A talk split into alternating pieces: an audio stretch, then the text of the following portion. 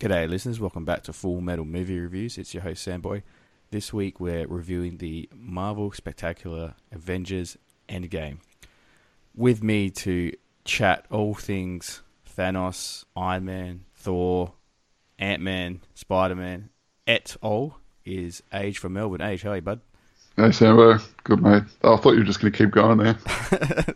I was actually, there was a bit of a pause between listing characters because I had a mental blank. Like, oh fuck, who else is in this? Yeah, there's a shitload. That's it's an incredible amount of characters. Incredible. So Age and I both saw this Thursday, so it's now Saturday morning. So we've had some time to digest. And before we get into this film, I must warn any listener: if you're a diehard Marvel fan, just turn this off right now. Massive spoilers. If you haven't seen the film, turn this off right now. Okay, so we're going to go deep dive, full metal review of this film. But also, this is coming from the perspective of two casual fans who enjoy superhero movies, who have some understanding of the lore and the context, but at the end of the day, didn't cry. You know what I mean? So it's going to be some level-headed judgment and scrutiny, and I feel that the diehard Marvel fan, you won't be able to accept that because you're just going to, like, suck this film's dick so hard when it shoots its load, you're going to choke on it and then you're going to beg for more. So we're not those type of fans, so just a full warning. Alrighty. Age, you ready? I'm ready, mate. Cleared your diary? But cleared my diary, yeah for a good 45 hour. Alright, let's do it. Age, give me your initial gut reaction to Marvel's Avengers Endgame. Well, coming into this movie, I was anticipating it for most of the year. Well, as soon as Infinity War finished, I'm like, oh god, how are they going to wrap this up? Like, I got to hold on to this till the next movie to find out, actually get some closure. And I have to say, it did that. So I guess my overall impression would be satisfying for what it delivered and what I was anticipating. So I wasn't let down because they left enough things open where I'm like, okay, that's fine. Mm-hmm. I thought it was going to be like that. Yeah, I had. And going based on our last pod, I know there were a few predictions that we were trying to make. We can address that later anyway. But in terms of impressions, satisfying. All right. You want to know some truths here? You want to know some fucking truths? Do it, man. Hit me. All right. This film carries a lot of weight of emotion because it's 10 years, culmination of 10 years of just fucking pure effort. And I applaud Marvel for making a huge catalogue and backlog, or essentially a universe of films that people actually, you know, are invested in and pretty much built a fandom from nothing. I've said this so many times before, but the fact that they got people to care about Captain America, Thor, Iron Man in the first place, even Ant-Man, is astounding. It's hands off to you. You've done so well. This film is nothing but a circle jerk. Its first act is tedious. Its second act is self-indulgent. Its third act is where the action is and where I like it. But having said that, the third act, the finale, drags a bit. You know, from the death to the funeral of Iron Man to Captain America and his whole shtick, it was almost like the Lord of the Rings, Return of the King. How there's like 18,000 endings to that movie. I didn't hate it. Having said that, it was okay. It's ended. For me, it was okay. For me, it was an okay film. For me, I much preferred Infinity War. I thought that had a bit more gravitas to it, and if they actually ended the universe on Infinity War, I would have been like, fuck, that's actually a pretty interesting sort of place to end a universe. But of course, this being Marvel, everyone comes back. The only people that they kill off are the two old guys. But there's time travel, so like I said, there's no definitive ending. When there's time travel, anything's possible. That's my initial reaction. Well, I mean, we go quick summary, or sure, what should we do? Yeah, I guess so. I might apologize if I miss anything. Yeah, go for it. Along the way, because it is a 3-hour movie. Oh fuck! And that's the other thing. The runtime, it probably didn't need to be a 3-hour movie. I'm just throwing this out there. Yeah, this could have been a 2.5-hour, 2-hour movie. It had no business being a 3-hour movie. There were moments where it felt like you said, it dragged on. Self-indulgent. I can't say that it felt like 3 hours. It wasn't as bad as Lord of the Rings in terms of those really slow moments. I was like, okay. Also, this kind of ruined my experience. I saw this movie at midday because it was a public holiday, but I also had like 3 cups of coffee, and we went out for brunch and I had 3 cups of coffee, right? And I was holding on to a shit. Okay, that definitely would have played a part. And I had the shit sweat. You know when he's like, and it comes in waves? Oh, here it comes again. And I was debating in my head, do I take a shit in this disgusting public toilet? Or do I just hold it down for so long, eventually it will go away? That's a long time to hold it down. And that first act, even the second act, it was not helping. The third act, it actually subsided because I was actually, oh, fuck, this is fun. Final battle between Thanos, but the first act, the second act, I was like, well, Jesus. And then when we got to the end, I was like, Thomas is, can we go? When they're talking about Steve Rogers and he's just on the chair as an old man, I was like, I turned to her, can we go? And she's like, no, let's just stay to the end. There's like 2 minutes left. It's like, oh, fuck. I really need to drop a shit. But it was just, anyway, so I found it self-indulgent. Anyway, Age, give us your plot synopsis. Well, look, I think your emotional state may have played a part to this movie. Well, I'm staying if you're feeling impatient, you wouldn't have tolerated much. I think that's going to be key. I think if you go in not of liquids and food the whole time. For me, best strategy was to go to the bathroom about 10 minutes before it started. Mm-hmm. I think throughout the day, I was limiting my intake of food and drink. I mean, I did have a fairly big lunch, but it was spread across 3 hours. So that's only because the restaurant we were at. For the listeners at home, Age, he only has lunch in a big sort of great hole, a Viking. Yeah. Yeah, with meat. Yeah, just roasted meats across a fire. Yeah, exactly. He has his servants bring him his meals in his hole. I'm not supposed to tell anyone about this, all right? Anyway. He lives in an empty castle from his oil money. And he's in a wheelchair and he shoots at, those Roman statues, but only with a head, the busts. That's what he does. His whole way's so long, it's like a shooting range. Yeah, I just push him over as I walk across. Well across. He's semi-deluded as well. Yeah. The Mad King, some may say. Yeah. Okay, so heading into it, it was fine. I didn't have anything sort of impeding my judgment at all. So I was coming in pretty fresh. It was a late one. It was like an 8:30 p.m. session. Oh, Jesus, 8:30 p.m. So what time did you get out? Like 1? 11:30. Oh, it was actually pretty good. There was only a few previews. Sweet fancy Moses. Yeah. Saw it at IMAX.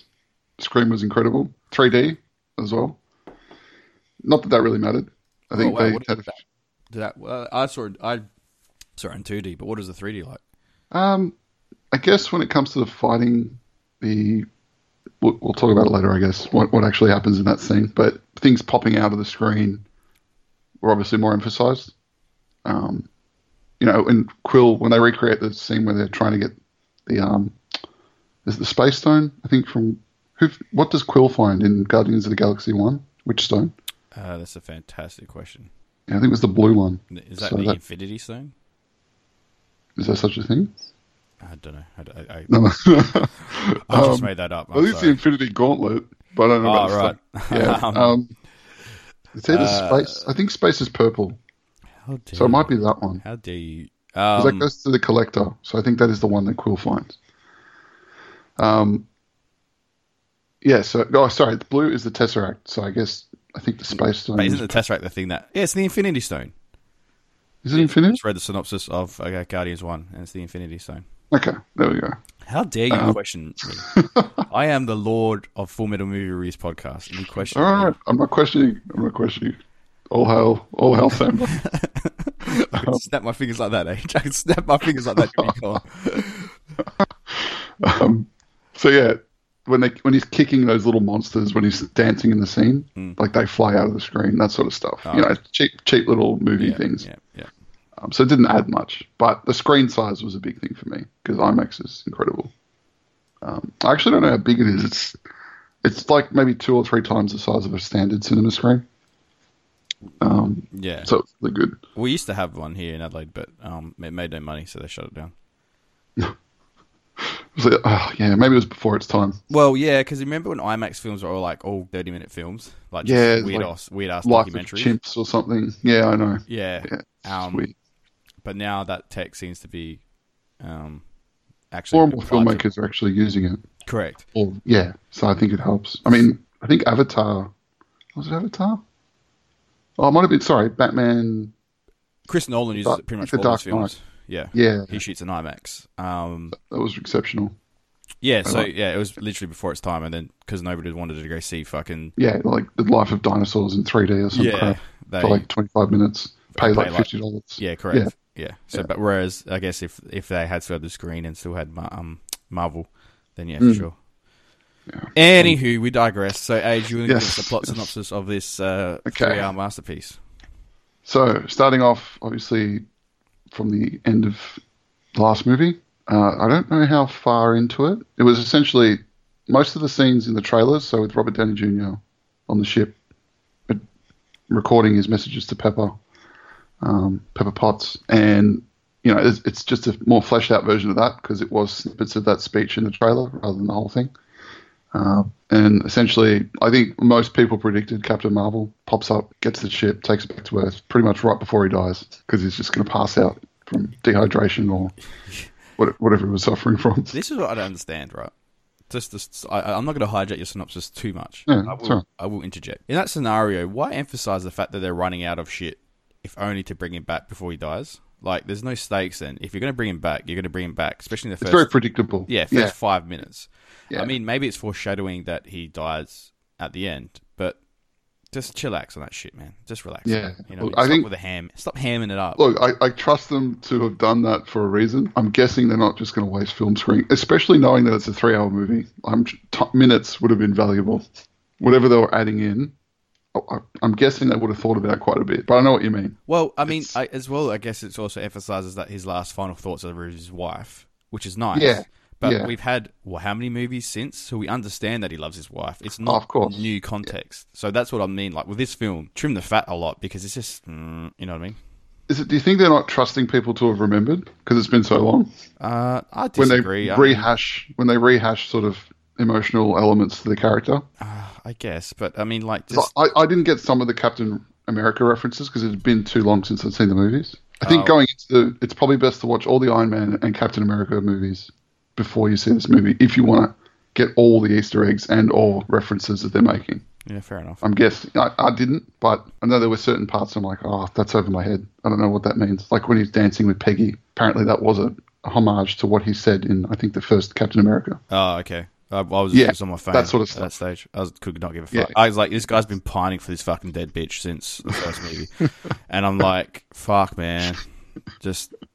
Who cares? You know what I mean? I think it's fan service. A lot of it's fan service. Like, he's telling us he needs to move on, and at the end he goes back in time so he doesn't have to move on. It's like, what are you talking about? So basically, you're just full of shit then. Because you sacrifice the future. Because, let's be honest, without... So at the end... Okay, I've hijacked your synopsis, I'm sorry. But at the end... We can't just jump straight to the end. Let's go. Let's address the middle. Ironman's dead. No, but I'm going to forget this point if I don't bring it up now. Ironman's dead. Yeah. Thor's fucked off with the Guardians to go in the galaxy. Captain Marvel hates Earth.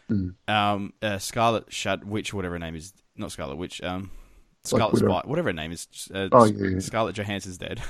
Yeah, Black Widow. Black Widow. Arrow Man doesn't want to be Arrow Man anymore. Hawkeye doesn't want to be Hawkeye anymore. Fucking the Hulk is just some weird gym bro. Basically, the Avengers are fucked, and he's sacrificing humanity's safety. He's working on the assumption that humanity will never be under the threat again by permanently choosing to remain in the 1940s, 50s, whatever. I just thought that was just like, it's a bit selfish much. Yeah. Particularly the message you got about how humanity needing to move on and needing to carry on with your life is like, so that was just old bullshit then. Yeah, it was a bit hypocritical based on what the character was doing for the early parts of the movie. All right, well, we'll go back to... Sorry.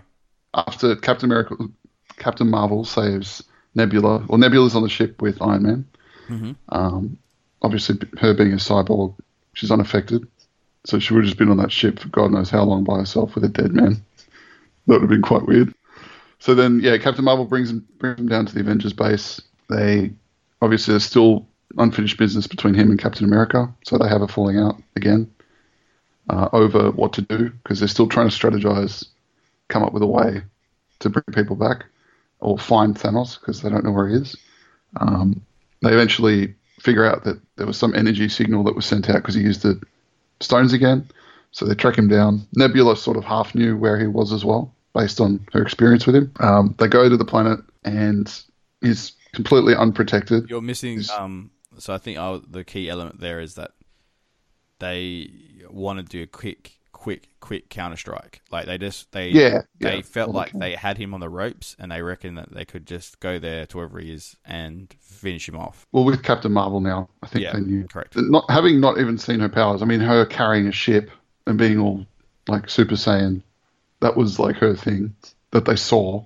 So I don't know how they knew that she was going to be that powerful. I guess they had to trust her. And I love how just blasé that, oh, where were you? And she's just like, every Earth, not every planet has the Avengers. It's like, okay, yeah, but Thanos, maybe much. Not every planet is fighting the world's strongest being or the universe's or the galaxy's strongest entity. Maybe that. Yeah, she surely would have found out like earlier if Thanos was like doing that sort of shit and chasing stones and things like that. She would have known. Mm. There can't be that much more important things out there. Like, we'll see if they do a Captain Marvel 2. Yeah, we'll know what she's dealing with. You clearly just have some sort of resentment to this planet that you're just not interested in, because I understand all life is equal. I get that, but at the same time, not all life is facing off against the galaxies. Yeah, like mega villains. Yeah, like, exactly. Just it's insane. Anywho, sorry, I hijacked it again. No, that's all right. So they go to, I'm guessing, Titan 2. I'm guessing that's what the planet is. Where Thanos is based. He's a farmer or whatever the fuck he's doing. He's just chilling out. I love existence. This version of Thanos in like a singlet, a wife beater, and he's like sorting a soup. So weird. It's the best. Oh god. Well, he's all frail as well. Is essentially the stones have ruined him because he used them again. In I guess so they do maim him. They lock him down with the Hulkbuster suit. How do they initially knock him? So he's weak. So he's used the stones again. He's pretty much and he's used the stones to destroy the stones. Yeah, that's what I find out. He's fried and mangled. So he's very weak, and like, even worse, Thanos of Infinity War. And basically, the way they use it to distract him is that Captain Marvel distracts him, and then they just all pretty much gang up on him and hold him down. And Thor goes full berserker, chops off his arm, so the gauntlet falls off. They pick up the gauntlet.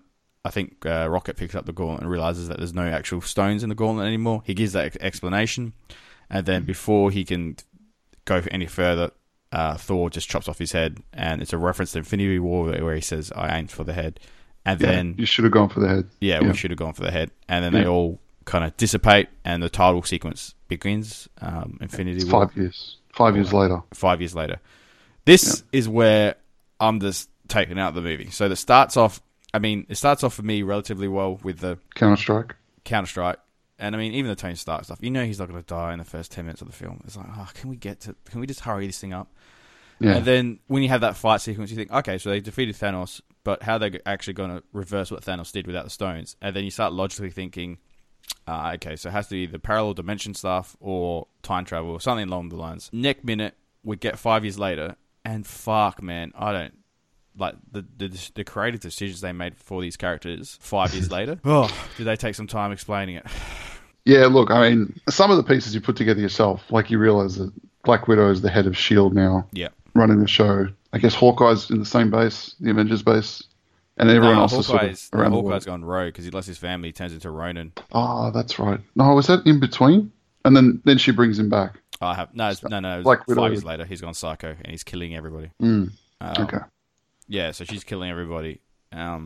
He's killing everybody. He's going around killing Yakuza, Mexican cartels, because he's has some sort of hang-up that his family... Well, not hang-up, but he's distraught and mentally distressed that his family got taken, but then, these evil people were allowed to live because Thanos, at the end of the day, was 50-50. And no, it was arbitrary. It was no... Yeah, it wasn't prejudice. Yeah, correct.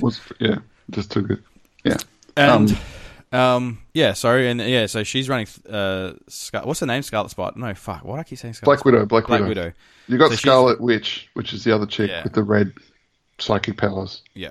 Black Widow is running S.H.I.E.L.D. yeah. Okay, that seems like a logical thing. She's the one that's kind of still trying to hold the world together through this galactic police force. Then you have War Machine's out in space, is in Mexico looking for Black Arrow to bring him back, or fucking Hawkeye, sorry, to bring him back.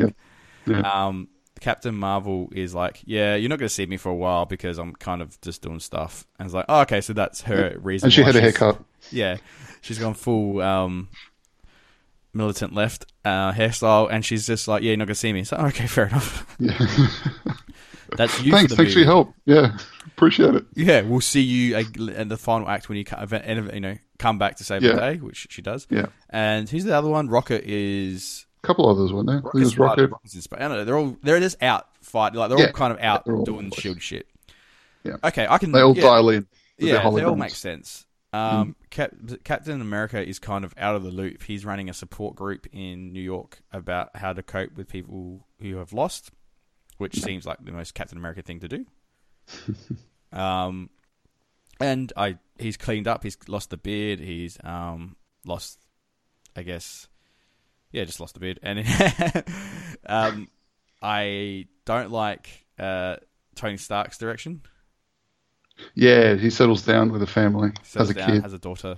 He's gone full. I don't know. He's got a cabin house lodge out in the woods, and he's just, well, essentially he's hijacked Hawkeye's storyline. Pretty much. Yeah, so he's just done what Hawkeye wanted to do in the last Avengers. Yeah. Not Infinity War, the one before that. Yeah, Age of Ultron. So I didn't really need to see the double up of that sort of family arcs. Yeah, yeah. Like you're right, because he sort of retires effectively. I think it's all character development leading up to what happens.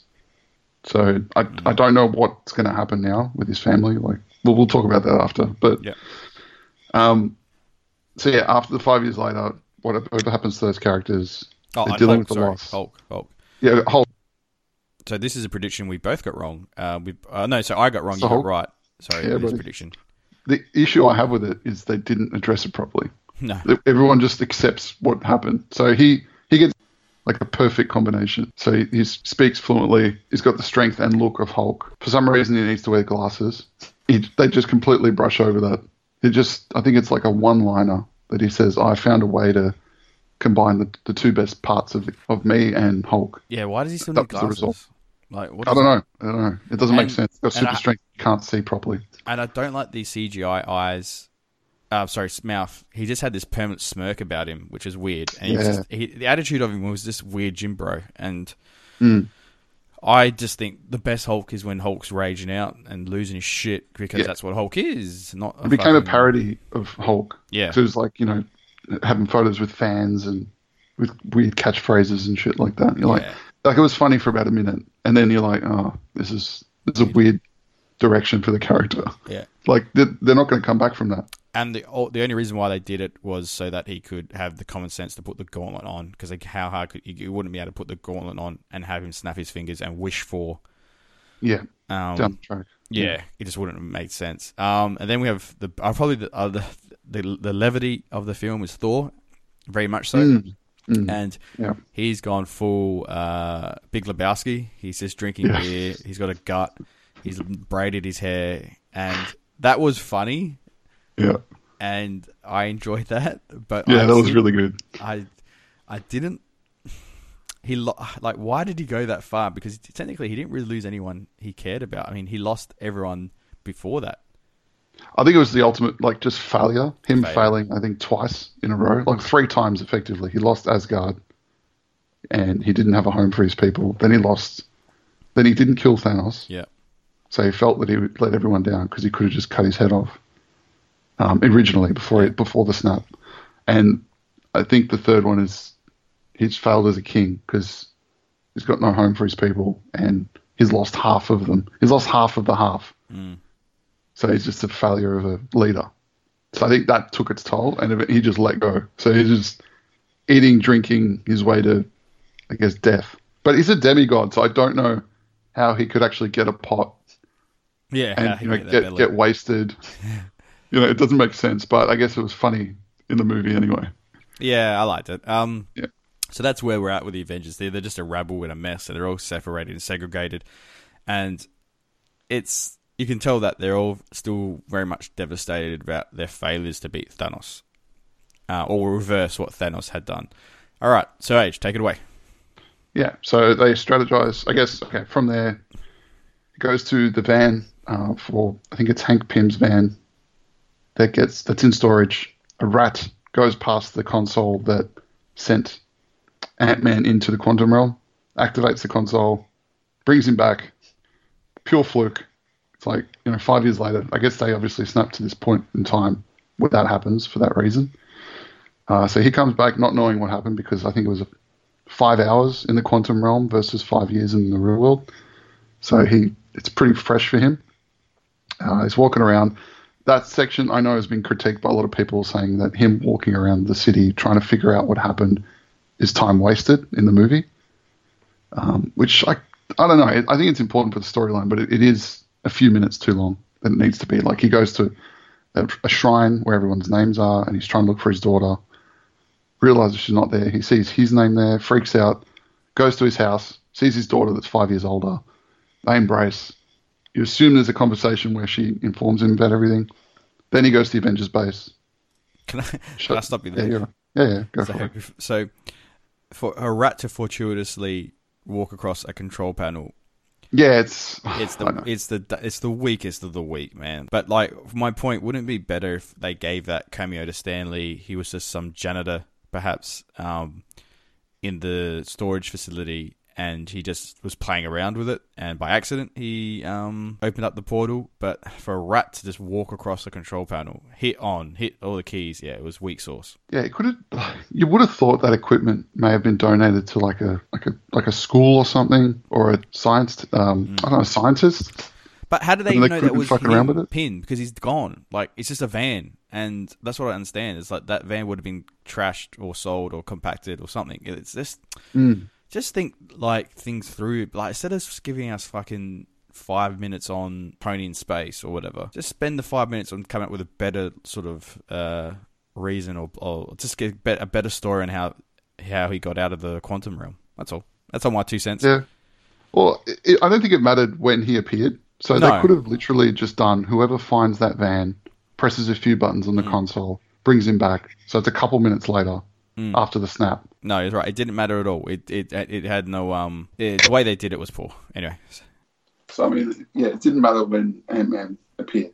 So, they could have worked that into the storyline a lot easier without that crappy rat stepping on the console conveniently. Yeah, so once he comes in, they theorize how to travel through time, through the quantum realm.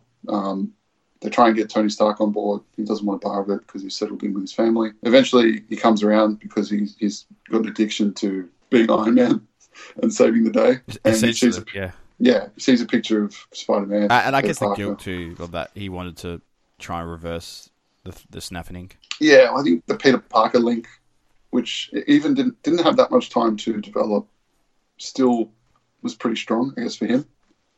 Because it was across one movie, yeah. It was just the Spider-Man movie.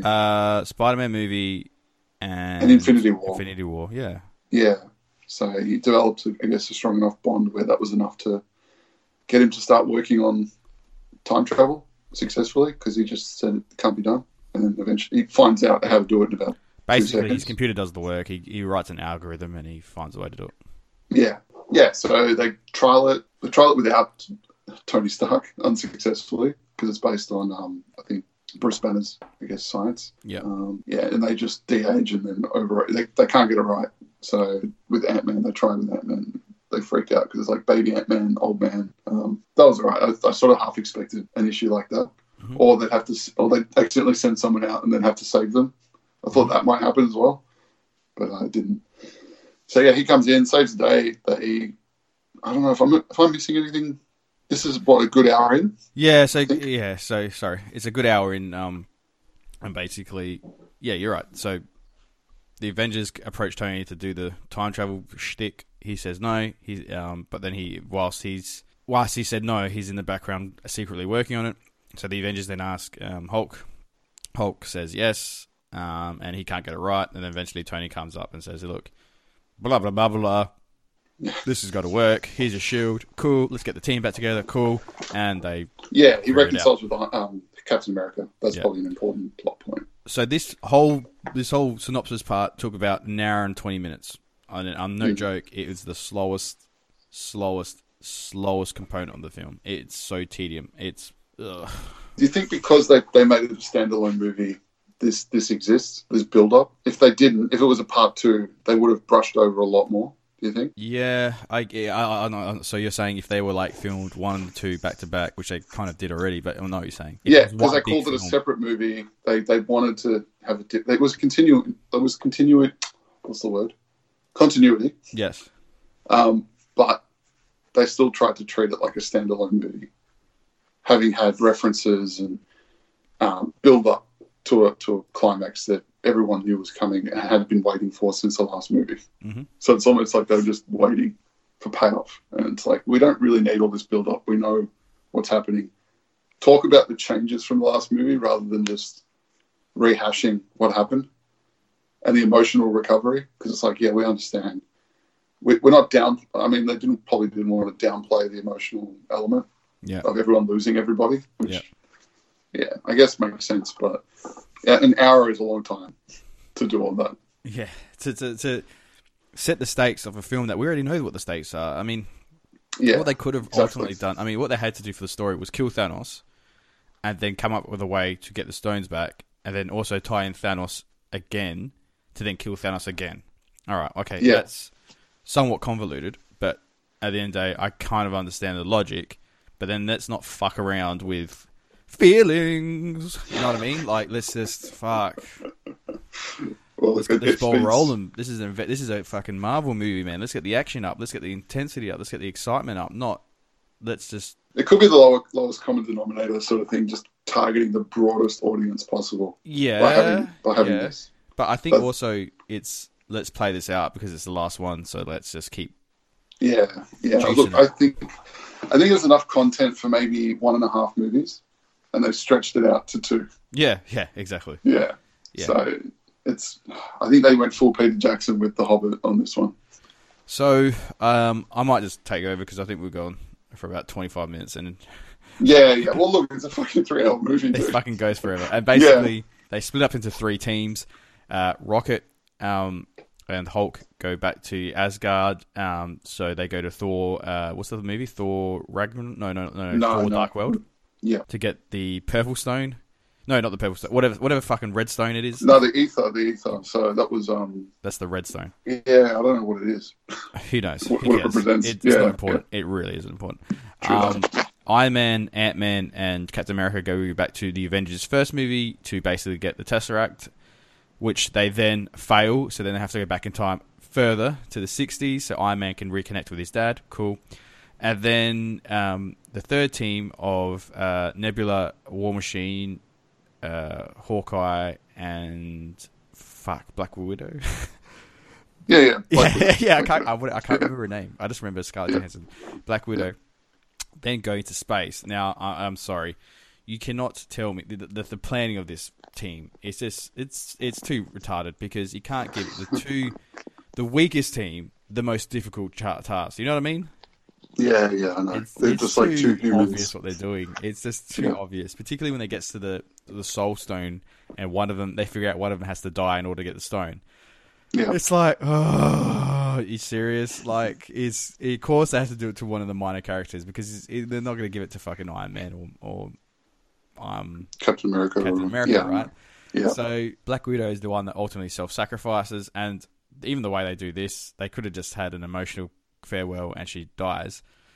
No, they had to have a fight, and there's like, oh, who is it? Who's gonna die? And it ends up being Black Widow. All right, so she's the first one to perish. So let's maybe talk about her arc, because what I wanted to do is also talk about the basically the arc of each Avenger or each original Avenger. And so with that, she first appeared in the Phase 2 film. No, I think it was Phase 1 film, Iron Man 2. Yeah, which was probably the worst of the lot.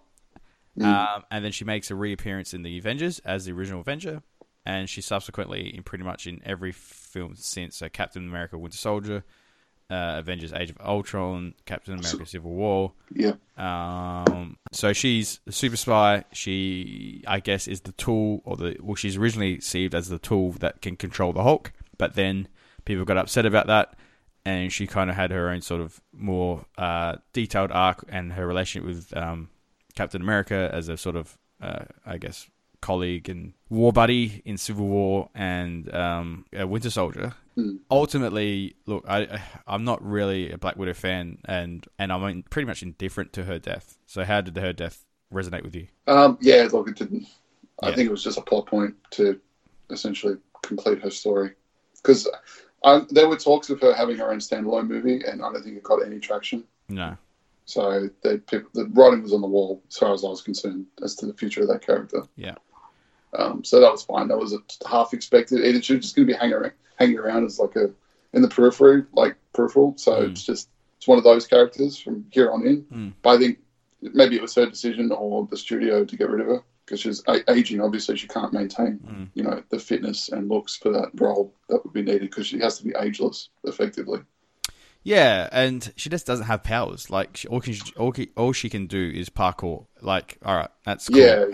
It's not, I don't know, she's, in a world where Captain Marvel exists, she is redundant. So, that's my perspective. Okay, so then she sacrifices herself, she gets the stone, and the War Machine pretty much steals the stone off Peter Quill, who's they go back to Guardians of the Galaxy.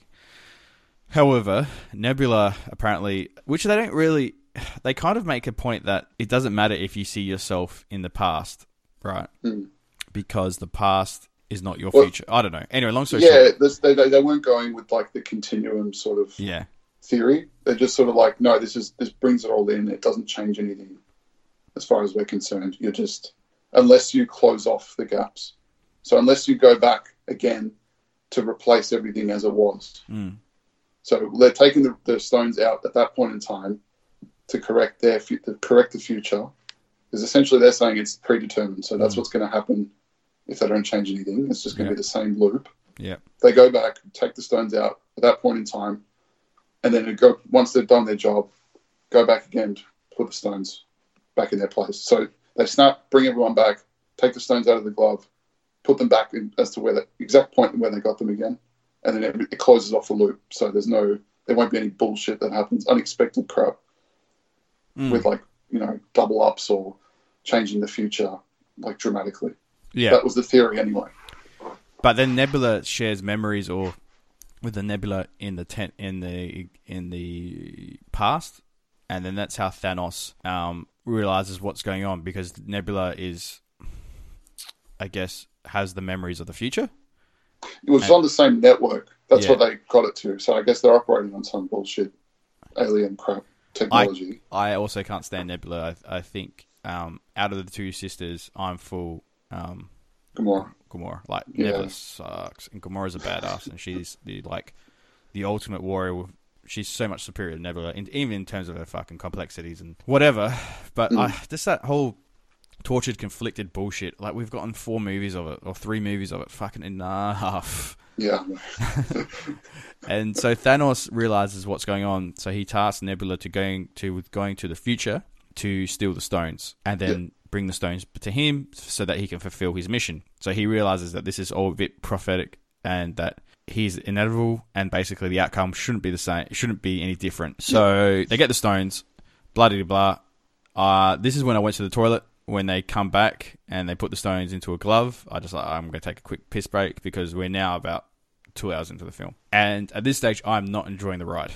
Then Hulk puts the gauntlet on with the stones, and it basically that's why he's Professor Hulk, because he has to rationalize what he's doing and he can't just be a stupid beast. He actually has to have context in his, or some sort of internal monologue to that want to bring back everyone that was killed by the snapping.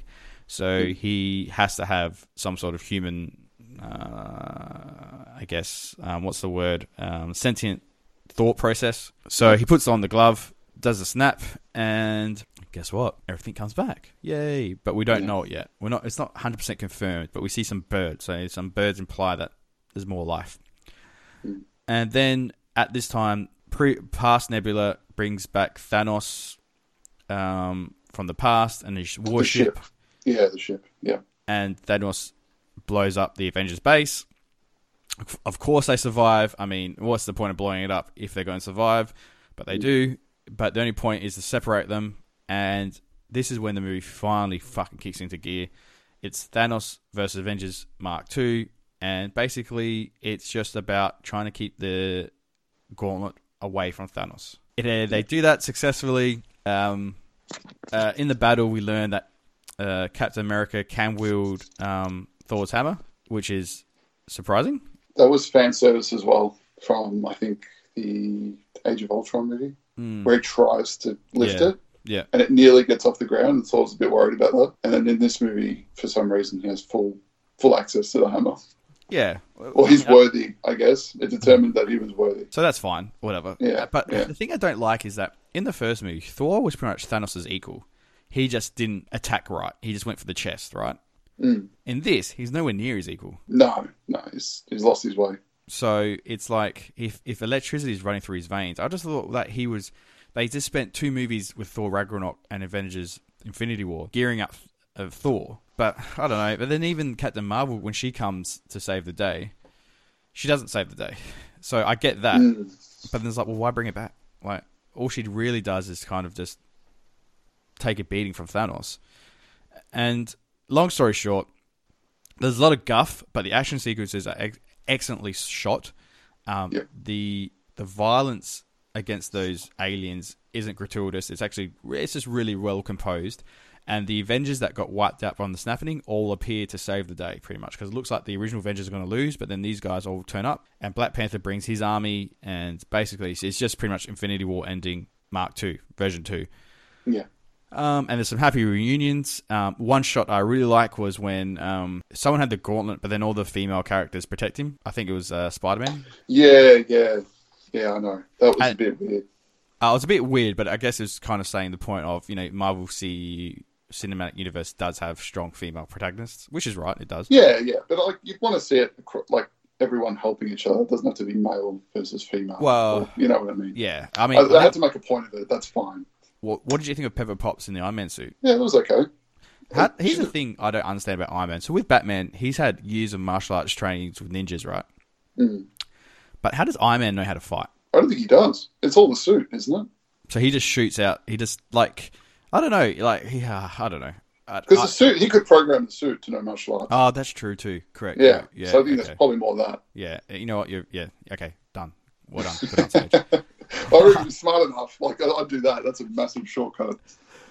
I'm just trying to think. Just kind of quick go through what's happening. Future Nebula kills past Nebula. Okay, I really hope we don't have to see her ever again. Gamora is back, but because she's from the past, she doesn't. From 2014. She does. 2014. Gamora doesn't have that connection with Peter Quill, so Peter Quill's a bit. He's like, what the fuck? He doesn't know what's going on. Then what happened? And then there's basically you think Thanos is going to win because he gets the gauntlet on again, but then Iron Man somehow does I don't know how that it was weak. It was really weak. So basically, it's Iron Man, Captain America, Thor all fighting Thanos, and it looks like they get on top, but then Thanos comes back and it's like, fuck, is this purple fucking bull chin cunt ever gonna die? And he basically gets the gauntlet, but then Iron Man just comes up to him and just does I don't know what the phrasing is, but he does a double take where he just takes the stones off of the gauntlet. Yeah, no, I think because he's got nanotech in his suit, it absorbed the stones. Oh, okay. So he just held onto the glove. It looked like he was trying to tug the glove off Thanos' hand. Yeah, yes. Because he was I think there was two instances. He was about to snap his fingers, then Captain Marvel rocks up, nearly gets the glove. I don't know how she didn't, because he tried to headbutt her and it was like nothing happened. Yeah. She could have just literally just cut off his arm with her eye laser or her hand fucking... blast or some shit. Down this track again, but anyway. Somehow he kicks her off him. Oh, even though a headbutt. Right, that's right. Oh, that's right. He took a space stone out and used it against her. Throws it against her. So she blasts off, and then that was it for some reason. And then he puts it back in. Nearly snaps again. Iron Man has this thing with what's his face? The magician. Doctor Strange, the wizard. And he does this thing where he puts up one. I don't know what that means. And then Tony Stark somehow knew to jump onto Thanos' glove, absorb the stones into his suit, and then snaps his fingers, brings everyone back. Because kills all Thanos' people. It's inferred that that Doctor Strange, he's the one that's set out to protect the stones, and he's meant to be the best of us all. Mm. And Doctor Strange knows the outcome of this fight, but he can't tell Tony, otherwise it won't happen. So by looking at Tony and giving that one, I think that's saying, like, you're the one, like, you have to do it. And Tony acknowledges it. So then Tony jumps off, does what he has to do, and he snaps his fingers to get rid of Thanos and his army. And then he dies because that obviously kills him. It's a very poignant way to end the movie when he says, when he looks at the camera and says, "I am Iron Man," and he snaps his fingers. Yeah. And I liked it. I loved it. I love the hero's sacrifice. I love that when a hero just fucking puts it all on the line to preserve what he believes in, or she believes in. And that was fantastic. Very eloquent and very poignant. What I didn't like was the fucking 20 minutes after it. So the funeral scene.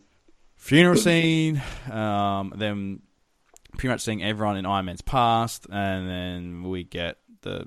I'm not emotionally invested in any of these characters, so it's hard for me to resonate, and that's why it for me this film is just okay, because that first act, second act, so fucking so many plot holes, so puzzling, so mundane, so self-indulgent, so tonally weird, with a lot of comedic elements, but then it's like suffering and dealing with loss and I guess resentment and anger, and then to jump into a straightforward action sequence, and then to go back to the... It's just, I don't know. Yeah, look, it was a bit odd. I think you're right, it dragged out a bit too long at the end as well. Because I think they were trying to structure the movie in such a way that it was like a proper movie. So you get the beginning, all the build-up, you get the fight sequence, then you get the falling out, or the aftermath. Yeah. That was fine. But across 3 hours, it is a lot. There's a lot to ask of the audience to be patient, especially after the fight sequence when everyone's probably busting to take a piss. Yeah. And, it's like, come on, just wind it up. We know what's happened. Yeah. We know, we expect a funeral, we expect people to be crying and shit and to be sad and moping around. Just tied up, leave it open-ended, and off we go. Okay, so Iron Man dies. All right, so let's talk about Iron Man's arc. So he's the second Avenger to die after Black Widow. So Iron Man appeared in the first phase one film, Iron Man, and he kicked it off. He's pretty much the reason why these movies exist. Basically, this whole universe is built on the charisma of Robert Downey Jr. So Jon Favreau made the first Iron Man film back in 2008. He fought hard to get Robert Downey Jr. as Tony Stark, and that decision proved right and fucking was just the horse that bolted. And he then subsequently appeared in the second film, Iron Man 2, 2010. Then he was in the Avengers in 2012. I think he also had a cameo in Captain America 2011. Yeah. Iron Man 2013. He was in Iron Man Avengers Age of Ultron, Captain America Civil War, Spider-Man Homecoming. I don't think it was in Black Panther, Avengers Infinity War, and Endgame. So what did you think of his arc? And as Iron Man, yeah? Yeah, as Iron Man, yeah. No, it was great. That was the most disappointing part of the film for me, because I thought he still could have been just relegated to guest appearances going forward. Yeah, as old man Iron Man. Yes, good point. Excellent point. Yeah. I don't think it would have been an issue. I think this is more of a practical decision from the studio in terms of money and his contract, and practical decision from the studio because you think his contract is too expensive. Yeah. Even as a guest, it still costs a lot, and he rocks the boat when he says that he wants he wants all his actors to get the same as he is. He's on. Oh, Jesus Christ. That's like impossible. The same fee. So he did that, I think, for one of the Avengers movies. So it's fine. He's great for the role. He was made for that role. Yeah. But, I think it was more of a practical decision. And then, so I didn't like the finality of it. Like, I'm happy that they closed it off properly and there was, no ambiguity about his ending. Well, here's the thing. Never say never because of time travel. Yeah, I know. And it still exists. They didn't destroy the tech, so that obviously keeps it open. Yeah, I agree. I don't know. By the way, I've got to go in like 5 minutes. Is that cool? Oh, you do? Yeah. Oh, Jesus. I know. We've been going an hour. All right, okay. Let's get the fuck. Not only can this cunt not get a fucking decent internet connection, he then has to go off for 5 minutes. All right, well, let's keep moving then. So Captain America is tasked with returning the stones at each exact point. He goes back in time, but he then obviously doesn't return. And he's then conveniently seated on a park bench, just happens to be next to the fucking time machine, to then explain that he decided to stay in the 50s in order to have a future with Peggy Carter. So Captain America obviously was in the Phase 1 films. What did you think of Captain America's arc? Yeah, that was fine. I mean, look, I wasn't invested in Captain America that much. At all? No. So it didn't mean that much to me. Like, I was happy that he got to do what he wanted to do. Yeah. Or, you know, he got to exercise the ghosts of his past. Correct. Being frozen for so long and missed his entire life and everyone around him that he knew dying except Bucky. So that was fine. That was again, he's probably going to keep coming back as old man Captain America. I assume he's going to come back in some way, shape, or form, even for 5 minutes in one of the movies. So that was all right. I mean, I'm more excited about Thor. I think his future as a character, like with Guardians of the Galaxy, that's one thing I'm really looking forward to. Out of all those characters that I thought were going to die, Thor is the one that I'm glad didn't, and because of what they've done with the character. Well, okay, so I just to finish off Captain America. I mentioned previously I thought it was a bit of a weak source. I mean, he had to die because he didn't want to do it anymore. Fair enough. But I think out of all of them, he's the one that's the most definitive because he literally, if you go back in time and change his story, you've pretty much killing his vibe, and you fundamentally changed what he wanted to do. So that's fine, but it also passed the mantle on to his mate, Hawkman, whatever his name is. What's the fucking the guy with the wings? That's not interesting at all. Oh yeah, Falcon. Falcon, yeah. So Falcon's going to be the next Captain America, which I thought would be Bucky. Anyway, long story short, meh. I'm indifferent. I don't care about Captain America. Thor, as you're right, so Thor survives and he decides that he doesn't want to be the king of Asgard. He passes that on to Valkyrie, which I think love that decision. Yep. So Valkyrie's going to be the queen of the Asgard. Perfect. But then he makes the decision to fly off into space with the Guardians to have more galactic adventures. This is the one sort of component or one element of the story that I'm excited to see because this will obviously be... Hopefully, they are in Guardians of the Galaxy 3. Thor's in that.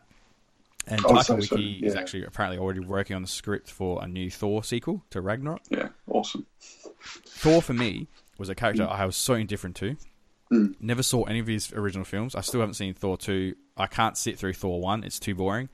Yeah. But Thor Ragnarok, basically, when he gets that humor, I'm in love with him. I think he's the best. I love his charisma. I love his the comedic timing. He's hilarious. He's also a badass because he's fucking the strongest demigod Avenger. I just think I can't wait for more Thor sequels in space. Give me more. The chemistry with the Guardians is exceptional as well. Yeah, with Quill and Rocket, it's unbelievable. It's fantastic. Like, yes, that's what I want. It's like that's a testament to the actor, I think, as well. Yeah, because let's get real. I mean, Avengers. He was he's just a wet towel in pretty much all the Phase 1, 2 films. He's just not no fun. Mm. And then he just gets fun in Thor Ragnarok. He just has this fucking humor. He just gets it. Yeah. I don't know what happened. I don't know. Maybe he was given more freedom. Mm. Like Chris Hemsworth might have been given more freedom with the script, like to ad lib a little bit, possibly, because he's not as well spoken as he used to be. No. So I think that's changed. So I don't know. Well, we'll see. I mean, the other thing, I guess, yeah, essentially. I don't know what happened, but you just got it. So it's good. I'm happy with it. I'm not going to question it. No, exactly. Keep making this. And the fact that Taika Waititi has confirmed, or Waititi, or whatever, sorry, how you pronounce it. We know. The director. He's actually, so I think he's working on Akira now, but he's actually going to be post Akira. So he's working a script for pretty much a Thor sequel film. So that's exciting. Mm. So the Guardians, so they're going to go find Gamora in space. Cool, tick. Captain Marvel's fucked off back into space. Okay, tick. She never had any sort of affinity for Earth anyway, so that's fine. Doctor Strange doesn't really give you any sort of conclusions to him, because obviously there's going to be sequels on Doctor Strange. Ant-Man's with his family. Okay, I really hope we don't get another Ant-Man film. No, I know. So we probably will, though. I mean, it might be a side character. It might be like a buddy film, like another Avenger. We'll Ant-Man is only serviceable because of Paul Rudd. That's my take. I know. Yeah, agree. And that's pretty much. Oh, Hawkeye is with his family. Okay, I really hope we never see Hawkeye again because he's just so one-dimensional. It's like military man who shoots arrows. I don't think we will. Jeremy Renner's getting on now as well, so I don't think it will happen. And his story arc I could not really invested in. Hulk. We've got Hulk. The main Hulk. His arm is fucked. His arm's fucked, but at the end of the day, I don't really want to see any more of Hulk either. I think, for me, they really misused Hulk in Infinity War and Endgame. Yeah, I know. They brushed over a lot of it, and it wasn't the same Hulk that everyone's used to. So, I mean, it's not going to get a standalone movie. I think he'll still be on, it might be in another Thor movie. Or I don't know. They'll maybe bring him in as support for one of the newer Avengers, maybe Captain Marvel. I don't know. We'll have to wait and see. He might just stay in Wakanda and work with Shuri because he's the only real smartest. He's one of the smartest Avengers left. Yeah. But he didn't even really do much in the battle either. I mean, he used the stone, so he's pretty much taken out. Physically he's not the same. No, definitely. So again, and his arc isn't that interesting. He's a convenient plot device to pretty much drive whatever thing they need to drive in the story. Yeah. And Black Panther, so we're going to get tons more Black Panther films. Like that Black Panther film made $1 billion, so it's no chance we don't see him again. Agreed. So basically, that's that. I mean, we all kind of... Age, I get the impression you like the film a bit more than I did. I thought it was okay. Don't get me wrong. It was okay. It wasn't great. It wasn't bad. It was just okay.